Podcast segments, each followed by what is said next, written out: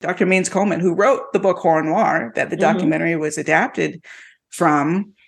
I don't think she would mind me saying this, but it, let's just say that she was not permitted to write that officially toward her tenure.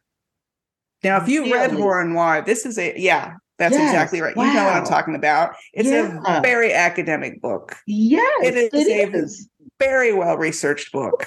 Oh, But she literally had to write that in her spare time That doesn't make any sense. because they would not accept the subject matter as being weighty enough to count toward her tenure. And this book came out, I think, only 11 something years ago. So this is not a long time ago.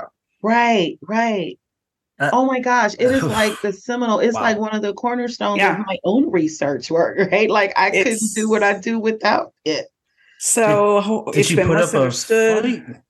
Fight? I, you know, I don't. She got her book done. That's all that matters, Yeah. and I Mhm. believe it's just been reissued or it's just about to be Yeah. reissued, updated. Yeah. Uh-huh. Um, yeah, so so important. And just imagine someone, probably a lot of people, who don't have that burning ember of desire in them, right? Like she Mm. grew up knowing where Night of the Living Dead was shot and knowing that area and, and that history that was like a part of her DNA.